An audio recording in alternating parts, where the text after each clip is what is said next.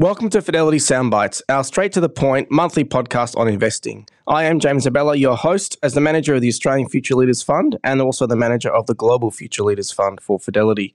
Today's bonus episode, we are sharing with Sam Heithersay, the resources specialist who sits in Australia. Welcome, Sam. Thanks, James. Happy to be here. Sam, the, the markets have been you know, over a few cycles of the last couple of years, you know, had our free cycle, free money cycle, we've had our value rally, quality rally, and now it's really getting real. There is a reality sense in the marketplace. So resources done really well in the last 12 months. Um, in fact, in the Australian market, in my universe, Australian X300, X50, it's now 30% of the index, which has only happened three times in 15 years. So what do you make of that? What do you think's underneath that? Yeah, well, I would add to all those cycles, James, you know, demand shocks from COVID, supply shocks from Russia, Ukraine, structural themes emerging with the acceleration of EV adoption that's driven lithium to new heights. All of that packaged up into um, resources becoming a, a, larger part of the index. But I think it probably comes down to the appeal of real assets. Um, yeah, we've had sure. financial assets, intangible assets, and and now we have real assets. Um, these have intrinsic value, whether they're inflation hedge or, or, or, a part of the EV transition. And so I think it's the appeal of the of the commodities themselves and stocks as a you know leverage to those commodities that's that's made resources a larger part of the index last year. Yeah, it's definitely been huge, and I think it's definitely a reality check, and that's why I think we are getting much more real, and our resources have done really well for that basis. Let's touch on one which has been, you know, glittering this month. Um, March and April is gold, so it's finally been this um, haven that it has been for many decades and hundreds of years. And there's always been financial assets to supplement that safety. But now the world is getting much more focused. So let's talk on gold. What do you think about, you know, the gold environment and is that rally done? Yeah, well, gold is now touching um, US two thousand dollars an ounce. It's a record we saw early last year, but and and previously, but it's still a signal to the to, to the world that that you know gold certainly retains its value as a credible store of wealth, as you right, it has throughout history. And I think it's also acting as an inflation hedge in this environment with persistent inflationary pressures. I'd add to that the, the safe haven appeal of, of gold when we're dealing with banking stress and, and macroeconomic uncertainty. And so that's what's driven it to, to the record highs that we've seen at the moment. It's already rallied 25% off its lows since November. That alone would suggest we're closer to the end of the trade than we are at the beginning. But we could see a move higher here if increasingly we see the market pricing in monetary easing as opposed to tightening, and and gold safe haven status could could certainly add to its appeal if we suffer a hard landing or more banking stress. And gold's certainly done very well in previous recessions, outperforming five of the last seven. So I think we could certainly see a leg higher, but we're probably closer to the end of this trade. Yeah. Okay. Great.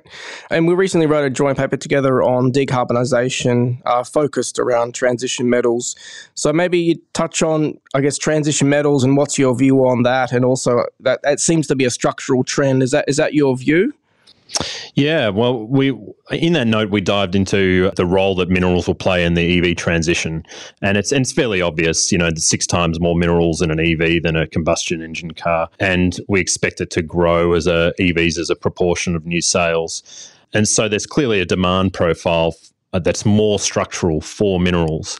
But I think the point when we made in that in that um, note was very much that it's still subject to a cycle that these structural themes doesn't mean that the minerals have the escape velocity to escape a, a typical mining cycle. And that's certainly what we've seen recently with, um, you know, lithium, even copper and, and nickel. So yeah, I think the, the, the view is very much unchanged on the in terms of the structural theme and the structural outlook.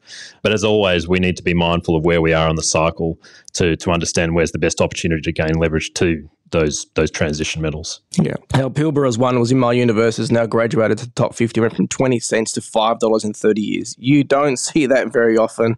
Um, lithium price, yeah, went vertical. You touched on that as well. How about the other ones, such as nickel and copper? BHP's just made a bid for one of their big copper producers. There's lots of copper talk at the moment saying they haven't had you know big copper discoveries for many many decades. So what's your view on the other other EV related ones, nickel and copper? Yeah, I mean, well, lithium lithium's price rally has been quite remarkable, and and you're right. You know, it's seeing Pilbara um, rise to its heights has, has been incredible in in the you know in the index. I think the copper and nickel are other key EV transition metals that we called out in that paper. And copper, of course, is you know used not just in the battery, but mainly in the the infrastructure to support EV transition um, as a great conductor of electricity. And it, but it also has many different markets and, and end uses. And so I think it's being torn between dual roles. One, it's being part of the EV transition that we all know, and it's and it's got a structural bullish theme as a result.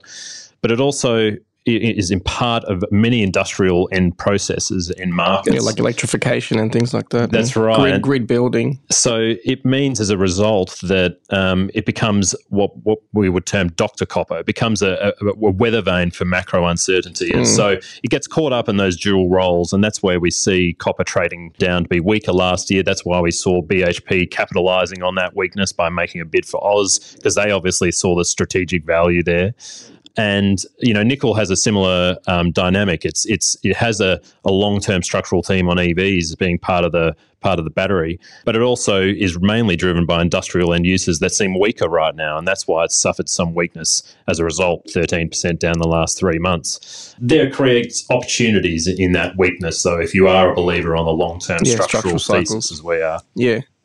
Very good, great. I mean, how about the more obscure sort of areas, and not as obvious, so rare earths, graphite, and perhaps manganese? What's your view on on those?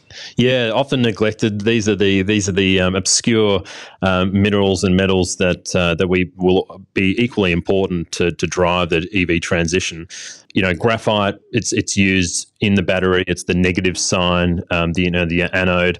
Manganese is, is much more on the, the cathode side, the positive side.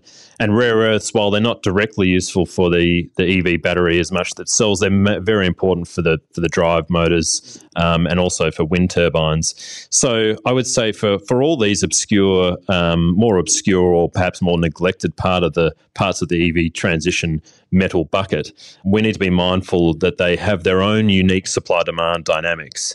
Um, they shouldn't be neglected. They will not likely be a part of the EV transition.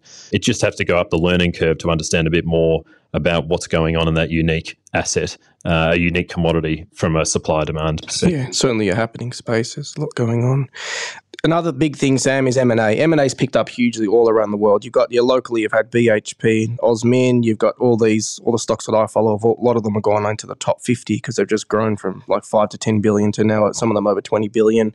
But you've got a lot of M&A around the world, Glencore, you know, all the big energy and resources stocks are also doing their own things in terms of delisting and ESG movements. So, what do you think it says, and what do you observe? What are your key takeaways from all the M and A activity all around the world? Yeah, it's been incredible to observe the the, the ramp up in M and A we've seen the last year in the resources space. You're right, Glencore Teck stands out as one of the major deals that we see um, in the in the resources space, um, the potential to build a, a ninety billion dollar company.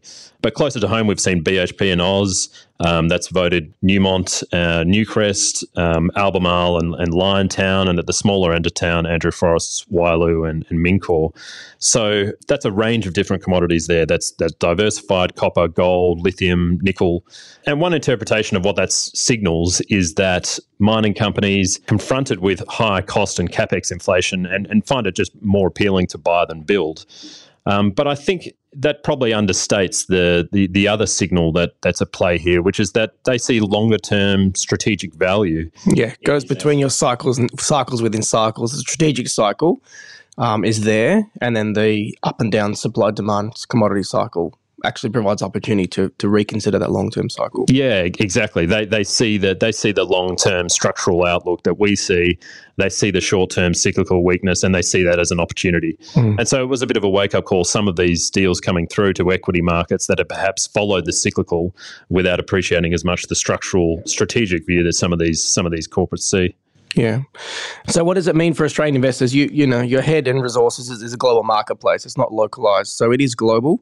Um, what do you think if you directed Australian investors towards a few things this in the next two to three years, where would that, where would you get them to focus? Yeah, well, I think we've we've touched on the role that, that real assets, the commodities, that, that resources play, and as a diversification, you know, as, as diversifying in your portfolio as an inflation hedge.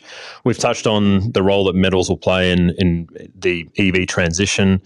I think what we, we haven't really touched on, and, and probably something I'm going to be looking for more and more, is the strategic value of those resources geopolitically, um, not just to defence, but more to secure the the, the raw materials supply. that will be needed to, yeah. to, to, fund the, to, and to fuel this transition.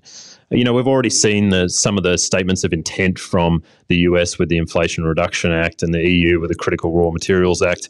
I think this is this is the, the first step towards um, you know growing uh, strategic importance of, of some of these assets, and I think we'll start to appreciate that over the next few years. Mm, okay, perfect. All right. Any any final thoughts or any final comments, just more broadly on on resources in the Australian market? I think you know Australia is you know blessed with with uh, abundant resources. Um, we are going to be critical to this this transition, and uh, and you're right they they form quite a large part of the the index, and we have great exposure. So I think it's as much as there is geopolitical uncertainty um, uncertainty around the, the, pace of the transition. I think that Australia is in a pretty good place yeah. um, to be able to to be able to ride those waves um, wherever they arrive. Beautiful. Excellent. That's been interesting. Our resource is definitely like very, very topical right now. And I do think Australia is a massive producer and owner of assets that we are very rich and uh, lucky to have. Um, so thank you, Sam, very much for your time. Um, that brings the end to our episode. So thank you very much for listening. If you have enjoyed these episodes, please do subscribe to the Sounds Bites podcast series. Thank you very much. And we'll see you in the next one some important information on today's podcast. This podcast is issued by FIL Responsible Entity Australia Limited, AFSL number 409340. This podcast is intended as general information only and has been prepared without taking into account any person's objectives, financial situation, or needs. You should consider the product disclosure statement and target market determinations for Fidelity Australian products at fidelity.com.au. Please click the link in the show's description to read the full disclaimer.